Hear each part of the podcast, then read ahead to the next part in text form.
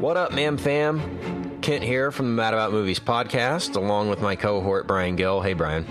Hey, man, how's it going? It's going good. Hey, I just want to give our listeners an inside scoop on a new show from Wondery. Wondery is our podcast network that we're a part of, and it's probably the best podcast network on the face of the earth. And I say that with no exaggeration. Uh, these are podcasts unlike anything you've ever heard. And this particular podcast that we're going to tell you about is particularly interesting to our Mam Fam because it's about a movie and it gives you an inside scoop at the making of Psycho. Brian, have you ever hmm. seen the original Psycho? Oh yeah, of course, of course. Alfred Hitchcock. That's a classic film. That's one of the all-time greats. That ranks very high on pretty much every list, right? Like if you see an AFI list or an IMDb ranking or something like that, Psycho is, is usually very very high on the list, and uh, and that's a great film. And and you know I don't love uh, I don't love horror movies or thrillers or anything like that, but Psycho is such an interesting movie. It's kind of hard to it's kind of hard to ignore how great that one is. It's iconic in a lot of ways, mm-hmm, and this mm-hmm. podcast actually gives you an inside scoop at the making of Psycho, and it's called Inside Psycho. And this is an audio drama. Wondery specializes in some of the best audio dramas out Yeah. there, some of the best uh, narrative storytelling in podcasting, and uh, stuff that's based on real life. And this one's actually the first episode of this is actually based on Ed Gein. I was actually listening to this this morning, and it's a, it's got uh, sound effects and music, and it's an actual kind of movie in your head, and it's perfectly narrated. And this is based on Ed Gein, which the story of Norman Bates and Psycho, of course, was based on Murders of Ed Gein. So it gives you an inside scoop at Psycho, and there are multiple episodes in this series. So this is the first one for Inside Psycho from Wondery. When it comes out, which is very soon, this is an inside scoop we're giving you. When it comes out, hit that subscribe. Subscribe to all the Wondery shows. Let them know you appreciate them and us and what they do for us to get our name out there and to give you guys exclusive deals and content. So enjoy this, and we will see you guys uh, at the cinema. Goodbye. Goodbye. The following contains mature content. You've been warned. From Wondery, I'm Mark Ramsey, and this is part one of Inside Psycho.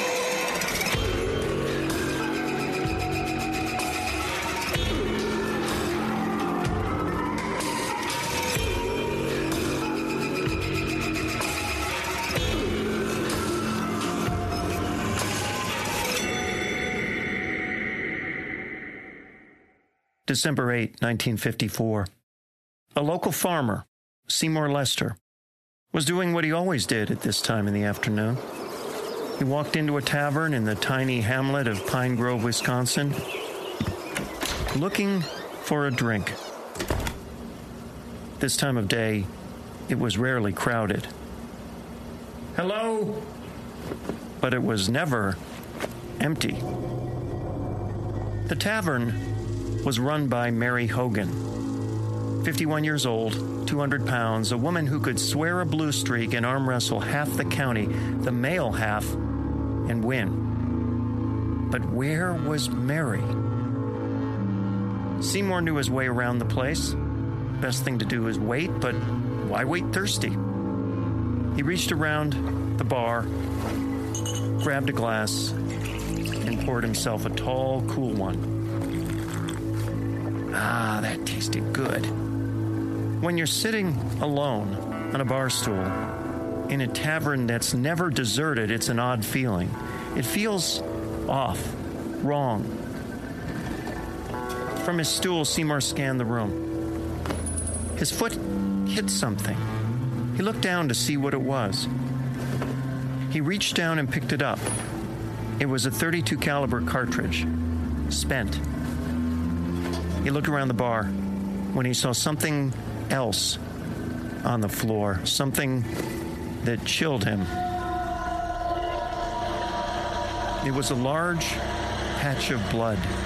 It was streaked, as if a body had been dragged through it. He followed the bloody trail outside to the parking area where it vanished, and at that spot, tire tracks of a pickup truck. His heart started beating fast. Did something happen to Mary? He ran down the road to the nearest farmhouse. He phoned the sheriff, who soon arrived to investigate. But other than the cartridge, the blood, and the tracks, they found nothing. Mary Hogan had vanished. She would never be seen again.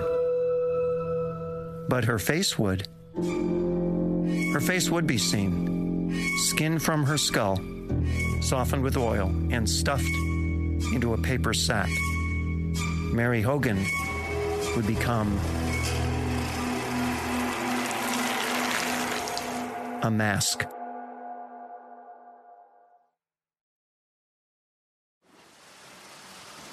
When the local sawmill owner, Elmo Ueck, needed a handyman, he called Ed Gein. Eddie was a slight, peculiar fellow. Everybody around town knew that. But he was a good enough sort. He knew how to fix things. He was good for conversation, and he was particularly easy to tease about women. Elmo loved that. Eddie, though middle aged, was not just mild and meek, he was also a bachelor. Sometime after Mary Hogan disappeared, Elmo hired Eddie to work on one of his saws. Eddie, if you had spent more time courting Mary, she'd be cooking for you instead of being missing. She's not missing. Now, this struck Elmo pretty hard. Of course, she was missing. Everybody in town knew she was missing. What in the Sam Hill was Ed talking about? Eddie rolled his eyes and wiggled his nose. Gein biographer Harold Schechter described it as the expression of a dog sniffing a skunk. She's not missing. She's down at the house now. I went and got her in my pickup truck and took her home. Elmo laughed. Eddie was strange, reclusive, but harmless. Eddie kept saying it to, to anyone who raised the topic. She's not missing. She's down at the house right now. That's a good one, Ed. Tell me another. There was a rumor circulating about Ed Gein. Some folks swore it was true. They'd seen it with their own eyes. Bob Hill was a teenager and the closest thing Eddie had to a friend. They were quite a team, this boy and a man old enough to be his father. Together, they'd hunt rabbits, go to the movies, socialize. One day at Ed's house, the old man brought out some of his prized possessions to dazzle young Bob. These are genuine shrunken heads from the South Seas, Ed said. My cousin sent them. He fought in the Philippines during the war. Leathery skin, long matted hair, hollow eyes. Bob couldn't bring himself to touch them. They were they were not shrunken at all. In fact, they looked all too real. Another two boys lived down the street from Ed. Every now and then they'd visit because Ed always had the kind of strange things at his house that fascinated young boys with nothing else to do. One boy, who was then eight, recalled walking into Ed's bedroom and seeing three heads hanging on the door. Heads with skin, hair, all that. Are they real? As he walked home, he asked his brother, What are those? Oh, probably Halloween toys. Okay. But from that moment on, Ed Gein never let either boy back into his house.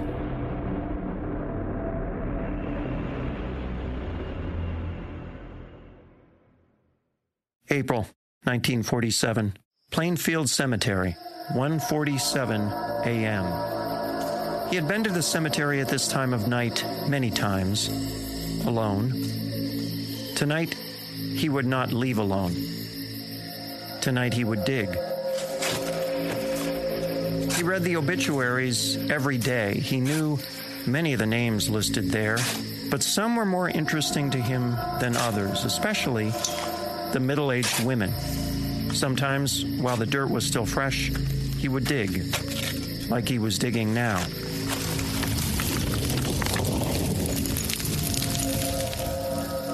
He made probably 40 visits like this one over the years. He took what he wanted. He took what he needed.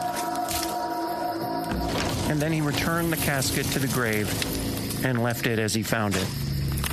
He was proud of the way he left the graves. He told investigators later they were always in apple pie order.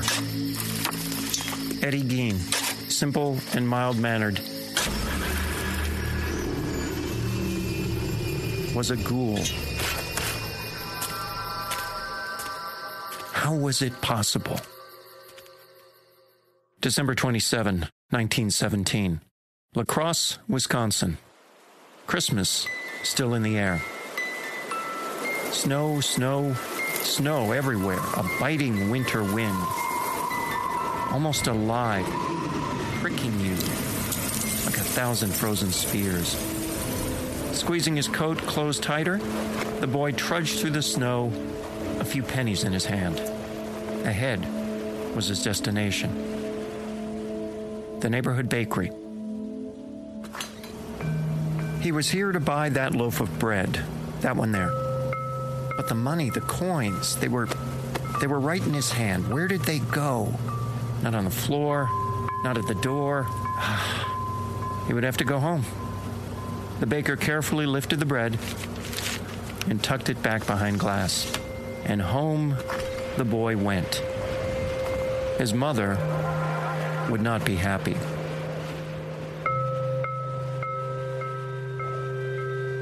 He was crying. He lost the coins. He had no loaf of bread. You dreadful child. Only a mother could love you. Ed Gein was seven years old.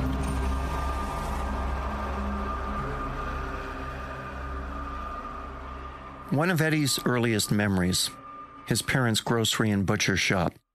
If you go out the back, you're a few steps from a, a forlorn wooden shed, no windows. Eddie had never seen inside. Many times he had watched his parents take animals into that shed, pigs and heifers. He heard the noises, screams. What were they doing in there? He waited till his parents weren't around. He crept out the back of the shop and along the path to the shed, black in the distance. He could just open the door a crack, but that was enough to peer inside. And what he saw in the middle, hanging upside down from a chain in the ceiling, a dead hog. His father held it steady on one side, on the other, his mother ripped a knife through its belly, sliding it all the way down the torso. She reached inside as the hog's guts slid from the carcass into a tub at her feet. Flies, flies everywhere. He saw his mother and his father. They were bathed in blood. Oh, he wasn't quiet enough. His mother heard that noise. She glared at him. What was that glare? What was that expression? A frown? A grimace? No. No. It was a smile. Yes. A smile.